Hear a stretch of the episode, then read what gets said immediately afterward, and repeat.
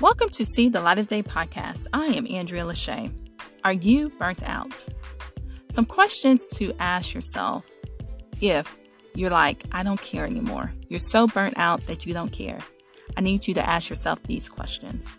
What is the positive impact you want to make in the world through your work?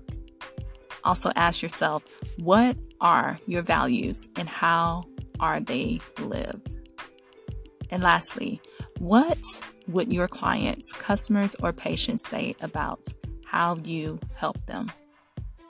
Again, burnout is real, but the good news is you can recover from it. Ask yourself those three questions. This is See the Light of Day podcast. I am Andrea Lashea. Remember to love God, love yourself, and love others. Peace and love.